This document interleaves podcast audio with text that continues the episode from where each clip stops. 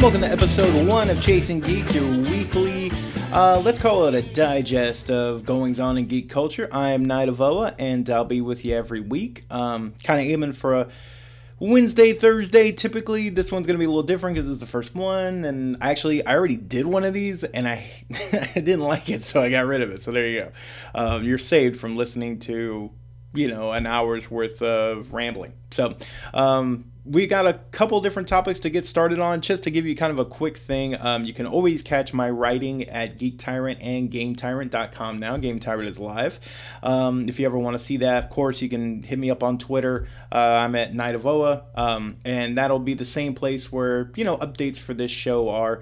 Um, I write for Geek Tyrant. This isn't really. This is kind of on my own little side project, um, just because. Well, I kind of just wanted something where if I wanted to talk about games or board games, cool. If I wanted to talk about comics, fine. If I wanted to talk about wrestling, hey, who cares? It's my show and talk whatever I want. so if I see something on the Food Network and, you know, I see something about, you know, Anthony Bourdain or Ace of Cakes or whatever, it doesn't matter. I can talk about it. So um, that's kind of why. Um, so we'll be doing this weekly. And uh, of course, if, um, you know, you have suggestions or topics you ever want to talk about, um, I'll set up an email address and that'll be in the show notes and everything. And I would love to hear from you guys. Um, but for this one, of course, we always talk about uh, things that are I'll in the end of the show I'll kind of go into a little thing of like what I've been playing. Um, that'll be in the quick hits. Right now though, it's time for lightning rods. All right, so the first thing we wanted to get to um, last week, there was a big hubbubaloo about uh, voice actors and their union um, possibly going on strike. Now, they haven't gone on strike yet. A lot of people have already written pieces on it. Um, I was even thinking of doing it, and then, well, I decided to talk about it instead.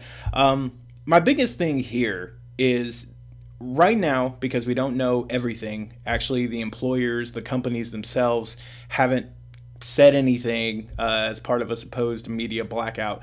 All we've heard from is you know the actors side of it the union side of it. Uh, we've also heard some thoughts from developers just from stuff that's kind of out there right now but nothing official. Um, and the biggest thing is Wil Wheaton has posted uh, blog posts and uh, there have been a couple twitter threads that you can find. I'll put some links to those in the show notes.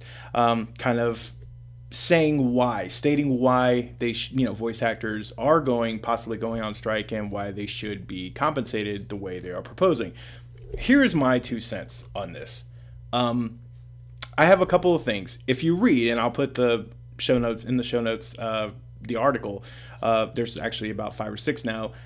The thing is, there are kind of three points that are being debated. One is that the union and the voice actors want safeguards in place which makes total sense because one of the things they bring up right when they're doing vo you know it can be for a variety of things. So if someone has to go in there and the the topic that keeps coming up is like if someone has to go in and scream for like two hours and they're having to do all these yells and grunts and all these loud things that takes a strain on your voice as it you know as you think it would. Um, and then they have to do that for you know multiple days in a row and there's nothing in place right now that allows them to say, hey, whoa, I need to rest my voice. Because, and it, this is one of the things that Wil Wheaton actually is illustrated really well um, in his blog post. And uh, I'll link to that. But he talks about, you know, this is not just a two hour thing, right? So you go in for um, the job, and when all is said and done, you've been speaking, screaming, uh, narrating whatever for you know five or six hours, your voice is spent. And a lot of these people, this is not their only job. You know, they have multiple, you know, multiple irons in the fire, so to speak, like most people do. And so that doesn't allow you to work. Like that day is shot for you. You know i mean if you were i mean let's face it if you were on the phone all day and you had to constantly be in conversation just normal conversation with somebody your voice might be a little tired. Now add to that all the you know oh my god i'm running for an explosion or there's an alien invasion or it's a horror thing and i'm screaming or whatever. You add all that to it and you do that for hours and hours and hours and that's going to one um, it could you know hurt your i mean singers do this all the time. Singers take so many precautions with their voice because that is their instrument. That is their craft. And if they can't sing then they can't make money. They can't make a living. And it's the same way with these actors these voice actors. A lot of them are actors like full on you know movie actors and, and tv actors and things like that on like for their full-time job. And they kind of do this on the side. Some do this full-time. That's fine. But a lot of people don't and they can't work if their voice is shot from a supposed two hour thing. So I totally get that, and there needs to be um, safeguards in place for that. They need to be able to take breaks. Right now, also, one of the other things is that there's a lot of like uh, small fines, and I say small in, you know, I mean, if it's half your paycheck, that's not small, but there's a lot of fines in place that the studios can, you know, and can basically just tack on for things that are completely subjective you know you're not paying attention or they're not fully invested or they're not giving it their all they're distracted. There's all these right now in the you know in the proposals from the studio side there's these things of like they can just tack on fines and it's just ridiculous. Like no you can't do that. You can't that's not that's not fair. Um, so of course you know the union doesn't like that either. The other thing is that right now um, for the studios they're proposing that if, well, actually, they're fighting for if an actor um, right now, you know, if an actor chooses, let's say, Wil Wheaton, there's a project that comes up, uh, his agent says, Hey, do you want to audition for this? He says, No, I'll pass. That is his right, one. And it's also subjective to whatever he feels. If he passes because he thinks the game's garbage, that's fine. If he passes because it's with a company that he's worked with in the past and doesn't want to work with again, if it's just due to time limitations, he doesn't have time to take on something else, or he just period doesn't want to, that is his prerogative, and no one, no company can tell him that he has to. And right now, that is actually something that is on the table. And to a lot of these actors, that's actually the most important thing. We'll get to the other more publicized aspect here in a minute, but that's kind of one of the more important ones and the safeguards in place because they they want to be a part of these games. They want to keep doing what they've been doing. They love what they do. The thing is, they should have some things in place where they can, you know, make sure that they can protect their voices. And there's nothing wrong with that. I feel like that's very archaic to not have some kind of policy in place for them to be able to approach somebody and say, "Hey, I, you know, we need to figure this out because right now I'm straining. It's it's it's a lot of strain here. Can we, you know, I mean, right now they can't do anything. Like right now it's either you do it or you don't. And that's no, not not for these, you know, these projects typically you have a lot of ones that of course that are kind of one and dones but you have a lot i mean these games right like dragon age let's take the dialogue in that game one like let's take Dorian's dialogue in that game. He didn't go in the the actor didn't go in and record it in a day. That didn't happen, right? Most likely, anyway. I, I can't 100% say that it didn't happen, but probably didn't because of just the sheer amount of dialogue that is in that game, right? So they need to be able to have some sort of policy in place for them to protect their instruments, which is their voices. Um, the other more publicized aspect of this, which is funny because from reading articles and reading quotes from different people, is is actually the most the least important to the voice actors. It's kind of seems like it's there for the union to be able to push the envelope a bit and have some sort of I don't know, bargaining chip to be able to take off the table as a sign of like, hey, we're to get rid of this. Kind of like right now, a lot of people think that the, those fines um, from the studio side or, or the same thing.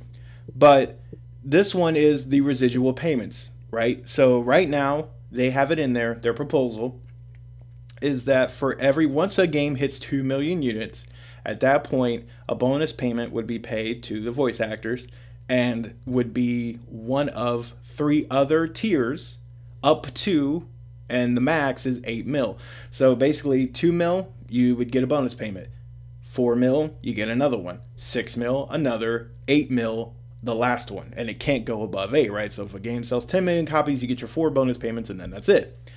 Um, to me the biggest problem with that, I don't I don't have a problem with like bonus um, payments or bonus um, I can't think of the right word, but I don't have a, a problem with agreements like that being put into a contract. That's fine.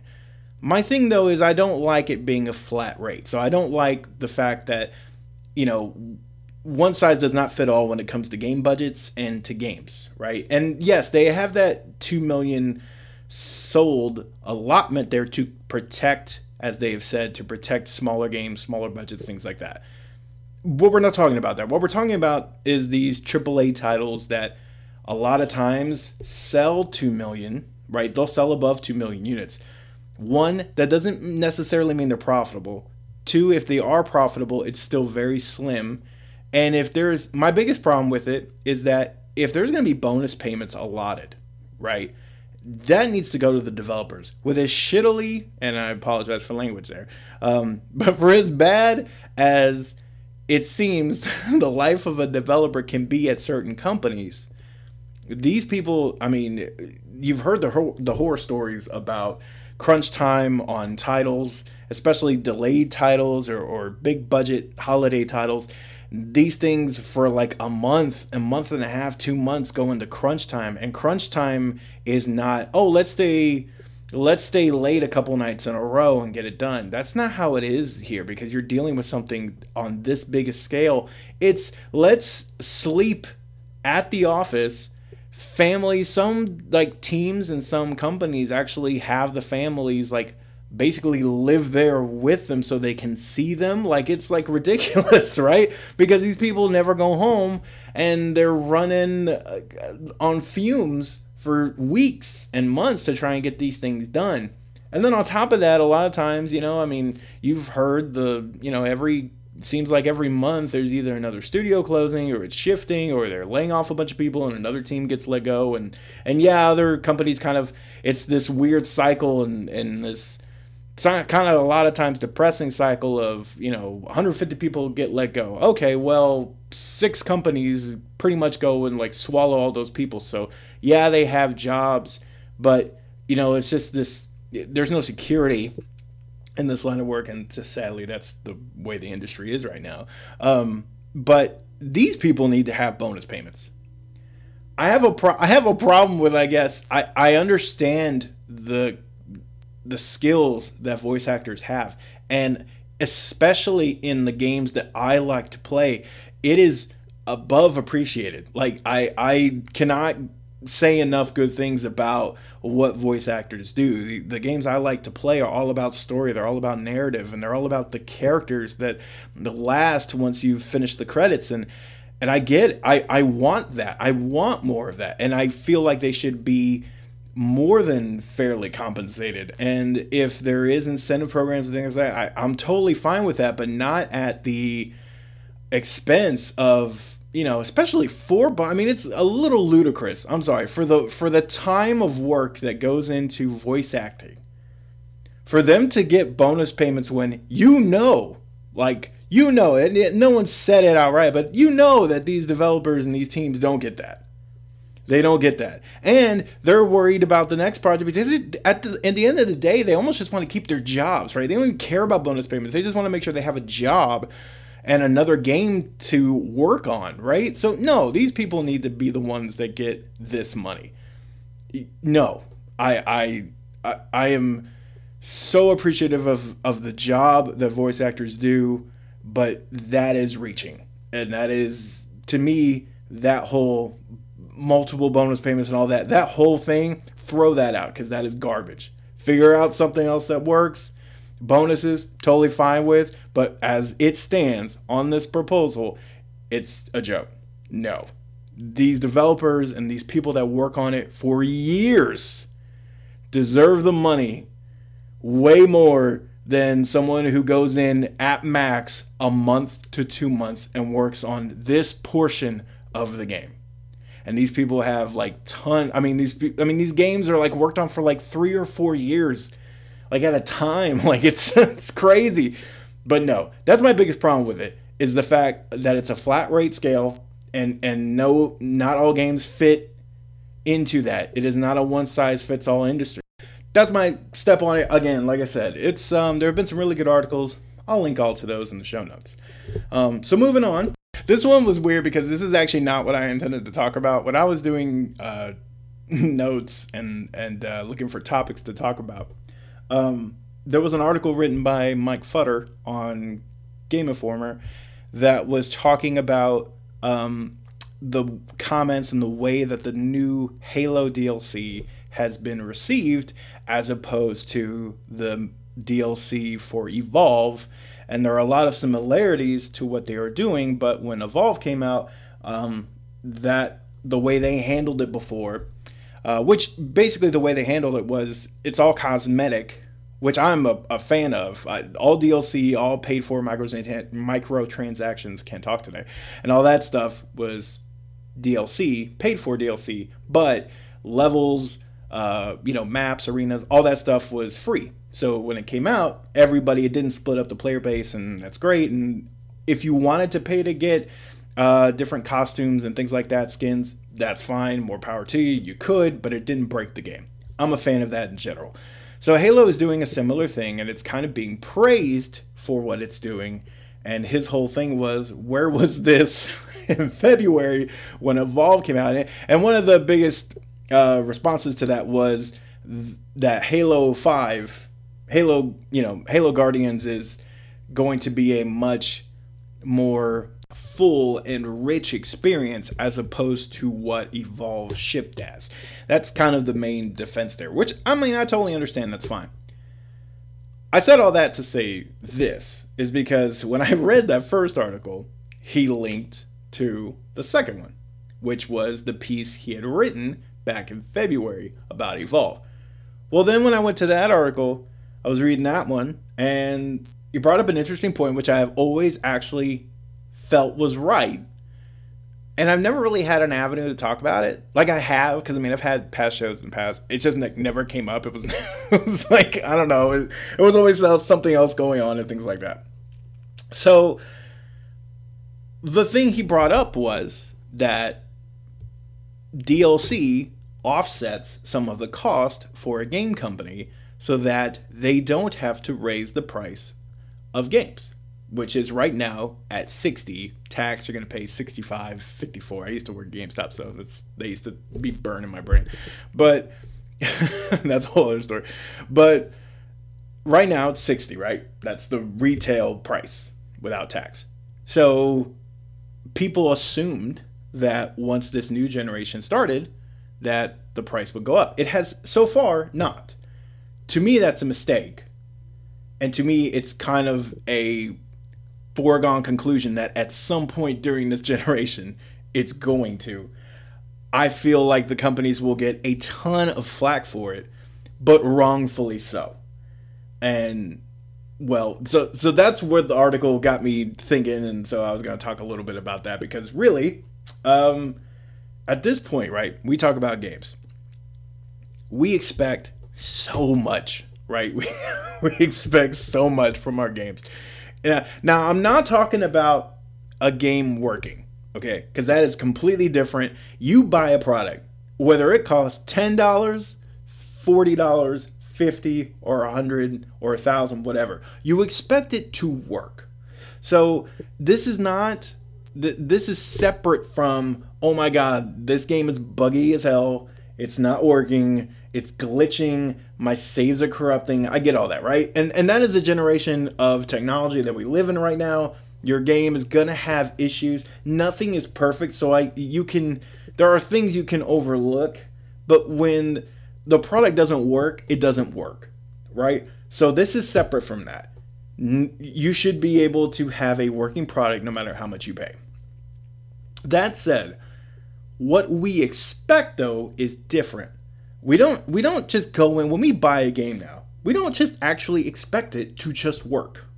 Like that's not that's not the um that is not what we hope for in an experience. What we hope for is hours and hours and hours of meaty gameplay that is um, creative that has an you know an inventive combat that has a new perspective on things that is jaw-droppingly gorgeous um, that is well voice acted, as we were referring to earlier, that has gorgeous cutscenes, that has um, tons of little details in it for you to pick up on that has replayability. So not only are we going to finish it, but we want to play it again and we want the developers to put something in there that rewards that. Um, for multiplayer experiences, we want them to build um, one, you know, great matchmaking services, and we want the um, um uh, player experience uh, with other people when we're playing in there to be random enough, so it's always different, but contained enough and secure enough to make sure that you're always having a good, solid experience. Um, we want so much from games, and there's nothing, absolutely nothing wrong with that. That's not what I'm saying. I'm not saying, I'm not preaching against that in any way. We should. We should want things, and we should um, always push for more, and we shouldn't necessarily settle. But we want all that, and then we balk at the thought of paying $10 more for this game. People always like to compare games to movies. And yeah, there's some sort of, I mean, I get that, right? It can be a cinematic experience or whatever. But when you go to the theater and you pay, at this point, it's like $13, $12 for a ticket, right? Just by itself, non matinee. So you're paying $12 for two hours right? So, and pe- now people balk at that, but not not really. I mean, they did when they went up a little bit, and then now, as with everything, people just accept it and they move on, and they go to movies or you don't, right? That's how it is. And I feel like that's how it always is when they raise the price on games. But at this point, if they went to 70, which I think is necessary, right? If they go to $70, we're still not like there's the value for your money is still not equal.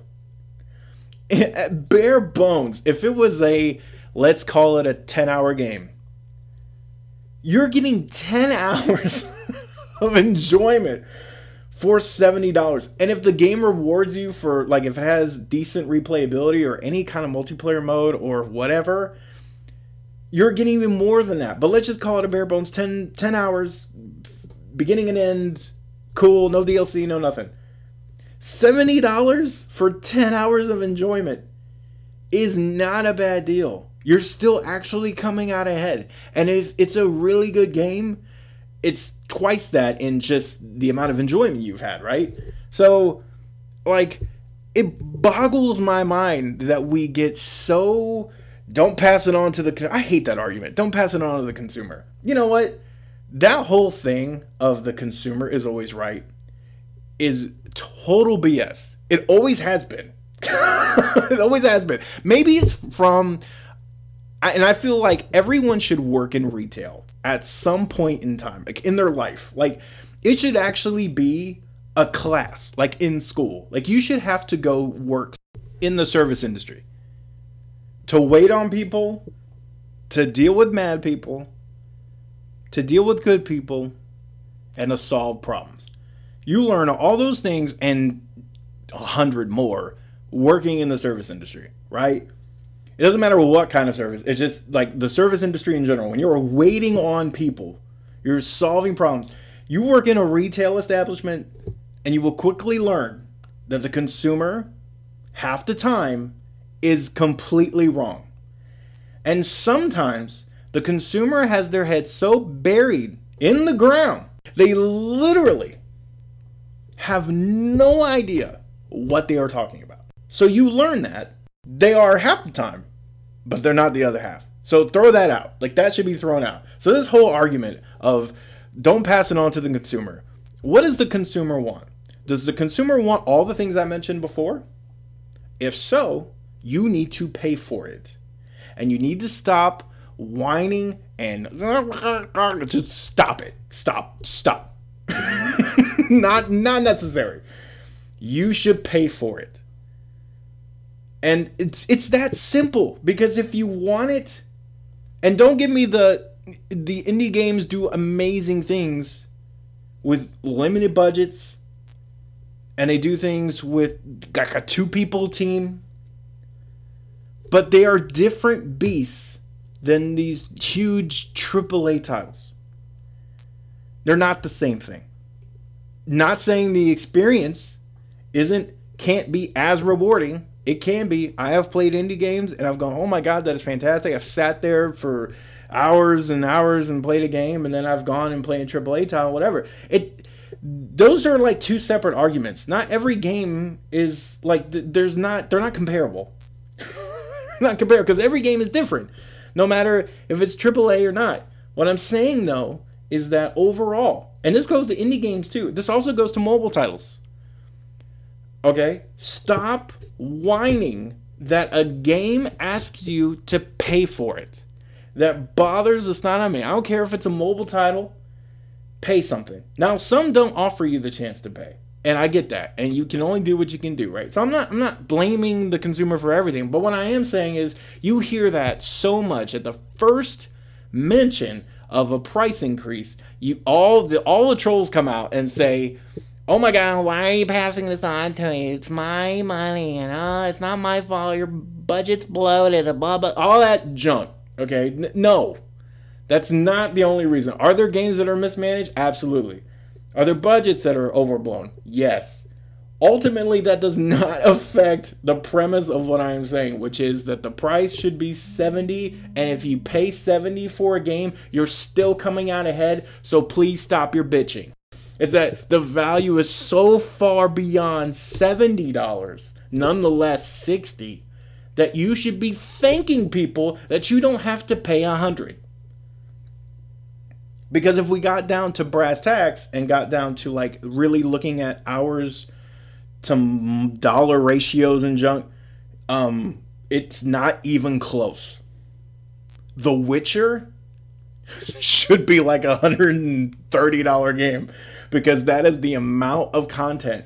And yeah, people praise them for putting all this stuff into that $60 game. But if you ask somebody there, honestly, not not like you know, it's just a one-on-one moment. Should these games be a little more expensive? They probably say yes because they should. Like it's I mean, it's just crazy. I am amazed that that's why like, I don't have a problem with deluxe editions and collected editions. I have no problem with this. If you don't want it, don't buy it. I get so mad like when I see like I, will see articles that post and it's like, oh, here's another collector's edition and whatever, whatever. Here's the thing: I've written about collector's editions, right? And I don't like, but I've written about like Tales games. I've written about um, oh god, uh, Mortal Kombat had one I was kind of into, and I've bought none bought zero. You know, the last collector's edition I bought, I want to say it was a Final Fantasy title on the PS2. I want to say. I, I don't even remember, so I, I don't remember, but I want to say that was the last time I bought one. So it's not like I go out and buy all of them. But they're there. And if you like them, cool. Great. Like, I don't, I, I God, I just, some, and this is a whole separate thing. It's the cynicism of the industry that bothers me. But I didn't want to go full on rant today. That was wasn't my intent. but regardless, I just I want us to look at this practically and go, we should pay more and we should pay for these experiences. And we should be happy to because they're awesome. And I get it. You are and and people will go, "Well, you're right a site, that means you get copies free and whatever." That is not true. Yes, I do get an occasional game for review. I get I've gotten a few games sent to me and that's fantastic and that's great and I'm appreciative of it. Very blessed in that way, but not near all. Okay? Let's take this year for example. The titles that I've been talking about, Witcher, um, Dragon Age, Arkham Knight. I bought all those. I bought a deluxe edition of Dragon Age cuz I'm just that's I will buy anything Dragon Age. buy anything Dragon Age. But like the Descent, bought it. Right? Bought DLC. Trespasser, gonna buy it. Hakkon, haven't bought it yet. I'm just getting around to it. I get it. I can't afford everything I want to play. I want to play NBA 2K16. Uh, I don't know when I'm going to be able to play it because uh, I don't got six, you know, sixty dollars. I don't have eighty dollars either. But that difference, it, I don't have the money to buy a game. It doesn't matter the amount. I don't have the money, right? so it is what it is. I get budgeting. I can't have everything you want. But the stuff that is there, we should be willing to pay for quality stuff. And if you want quality content, stop like stop griping that you have to pay $10 more. I feel like next holiday season they should raise the price. Let the generation breathe a little. Let's get some good games. We've already had really good games this year into the next gen pipeline. Next year will even be more so. The older consoles will start being phased out even more. And at that point in time, everyone's in. Do it. And I will still go and buy my games proudly. And yes, it will suck on those certain days when I got to take an extra $10 hit. But you know what? That 10 bucks is going to a development team, uh, crap. I mean, a whole a whole company full of people that are just trying to make a living doing something that they love, and I'm supporting them. I'm supporting and getting another Dragon Age in this console cycle. I'm okay with that. If that's that's it. there you go. That's my piece. That's my piece. I just I just wanted to go on record and say that and it and it's something that bothers me. And I would love to hear your thoughts. Look, I, I get it. Everyone's gonna agree with me. In fact, a lot of people aren't, and that's perfectly fine. I would love to hear your thoughts on it. You know, it's it's something I actually do like to debate. So, um, with that, let's move into some quick hits. Um, because those two topics pretty much took all my ranting, and I'm sure you don't want to hear me rant anymore. Um, so, uh, stuff I've been playing. Oh, wait, wait, wait. Okay. Before we get into that, before we get into the games been playing, um, GameTyrant.com, we have our own Extra Life team. Uh, if you follow me on Twitter for a while or any of my other podcasts or things like that, you know, I've, I've been participating in Extra Life for a while. Um, it's a great cause. We support it's it, well, it supports. Um, like I started it. It's it supports uh, children's hospitals and uh, kids fighting cancer and all kinds of diseases. And these hospitals pay for these um, bills and these treatments and things, even when the families can't. And the only way they're able to do that is with um, great drives like this. So on November 7th, everyone who's involved, and even if you weren't able to give or anything like that, feel free to hop online. We're all going to be playing games all day in an effort to raise money. Um, you can go and join the team now. Um, even if you can't donate anything, um, you know, spread the word. Uh, spread it to your friends, coworkers, families, whatever, um, that we're raising money for this great cause. Uh, join the team, get the word out. If you can donate, doesn't matter what it is, a dollar, five, ten, uh, a hundred, great, fantastic. But if it's a dollar, please go ahead and donate it. It's a great cause, and it doesn't matter the amount; it just matters that you cared enough to give. So, um, thank you so much. Uh, go to Game Tyrant. For Tykes is our team name. Uh, if you'll go to extralife.org, uh, you can go ahead and uh, join our team there. Also, we posted a uh, well, I posted a, a I posted a post about it, really. wrote a post about it um, on GameTyrant.com. So you can go ahead and head over there, and uh, I've got a link in there and everything. Tells you a little bit about it. Uh, so would love to have you on the team, and uh, hoping to see you and play some games on November seventh. Um, so let's get into some games, right? Because we talked about stuff. Um, right now, and I'm fighting not doing it while I'm recording, right? Because speaking of mobile games, um, I cannot. I've gotten my whole office now. It's like I've. It's contagious. I've gotten them all hooked on WWE Supercard, and it's like. Uh, no game like the I talked about Superstar Showdown, uh, the board game that came out from Gale Force Nine, and how it took all the elements of wrestling and put them into this board game and and just like did it in such a great way and it's just so easy to pick up a play and it's fantastic right? This does that for mobile and cards and it's it's a great i mean at its at its base it's a you know a deck building card game um, you know, all your cards have stats, and you can level those cards up and combine those with the same card, and then level them up, and and everybody's stats are different depending on the wrestler's attributes and depending on the wrestler's actual skills in real life. Um, also, what's cool is that they it's the production values in this game that sell it. You know, these cards like come down the ramp and they're like walking around. They do their little entrance stuff, and there's like you know pyro and all the the crowd is going, and these cards are walking down around. It's ludicrous to describe, right? And it's ludicrous to see for the first time. And then they get into the ring and they wrestle, and it's just the tag teams match. The thing is, though, right? It actually does reward if you pay attention to wrestling, like in like you watch it and keep up with it on a regular basis, because you kind of know what teams go with, you know, what wrestlers can work well with other wrestlers, and and if you are able to pair them together, um, there's like these little symbols. Uh, on the edges of the card. If you can, you know, get a good tag team working together, you get bonuses, and they they do like an event weekly, and they, they actually recently introduced like a cage match mechanic, and it's it's it's just a ball, right? It's stupid fun I'm a big WWE fan anyway, so it's just hook, line, and sinker. I already have a, like a problem when it comes to being addicted to card. Like opening packs of cards is something I used to do like all the time when I was growing up, whether it be comic cards or sports cards or whatever. I still have that itch. So any game that has a mechanic sort of kind of like that, yeah, I'm it's I'm done, right?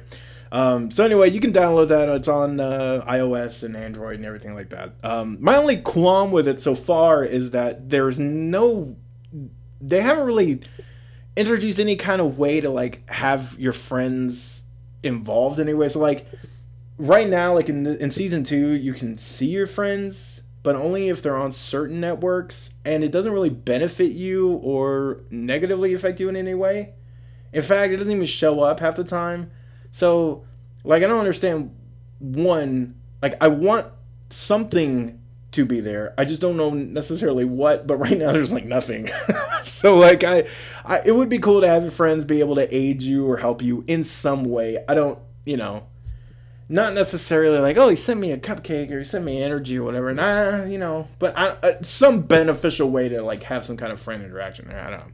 Or even if you were able to just play against your friends and different types of matches, set up like a, you know, it'd be cool if you and your friend could go into basically like a private match and have like set up a card, you know, set up a Night of Champions or set up a WrestleMania and have, you know, a six or seven match card and you be able to put your best cards, you know, from your deck in there and actually put your decks up against each other like that. That would be really cool. There's nothing like that right now, so I don't know if that's coming down the pike or what, but Anyway, that's my only qualm with the game.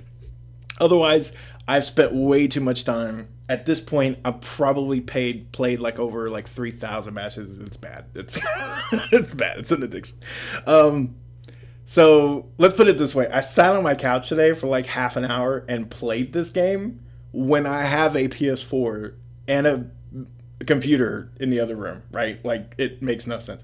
Um, so yeah. So uh, other than that, uh, I've been playing another game that I'm actually reviewing, um, but I haven't finished it yet. So I've just uh, started a little bit. It's called uh, Calvino Noir. Um, it's it's actually out for PS4 and PC, um, but I have it on the PC, and I've been playing that. It's actually really cool. Um, if you like stealth games, and if you love because this is one of the games where like the gameplay is pretty basic, but the way it's presented is is what makes it right because it's very. I mean, it's it's all like Humphrey Bogart, old school. It's like all these black and grays. Um, it's a 2D um, stealth game. But what's cool about this is that you can do cover and you can you can either walk or run. You can use your flashlight. You have stuff like that.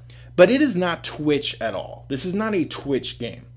So even with a controller, I'm playing it on a keyboard and mouse, but even with a controller, this is not really a, a game like uh, Mark of the Ninja or something like that where there's more Twitch mechanics involved with it. You can run and walk and you can knock out guards, but you have to really like plan a couple steps ahead and really think out your plan methodically because it's like when you're running, you know, guards hear you and the bar fills up pretty quick. So you have to kind of be very slow in your walk. Like he walks kind of slow, and each person that you can take control of has different abilities, and that's fine. But um, when you're walking, like you really have to kind of plan about four or five steps ahead to stand a chance. Um, and it's something I appreciated about the game, you know. So this is a good thing. But um, I'll play a little bit more and uh, kind of let you know, you know, my final thoughts on the game as I get a little more time with it.